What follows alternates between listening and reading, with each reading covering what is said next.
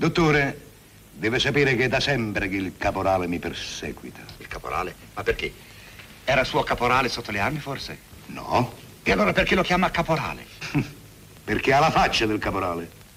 La faccia del caporale. Oh già. Dottore, vi spiego. L'umanità io l'ho divisa in due categorie di persone, uomini e caporali. La categoria degli uomini è la maggioranza, quella dei caporali, per fortuna, è la minoranza. Gli uomini sono quegli esseri costretti a lavorare tutta la vita come bestie, senza vedere mai un raggio di sole, senza mai la minima soddisfazione, sempre nell'ombra grigia di un'esistenza grana. I caporali sono appunto coloro che sfruttano, che tiranneggiano, che maltrattano, che umiliano.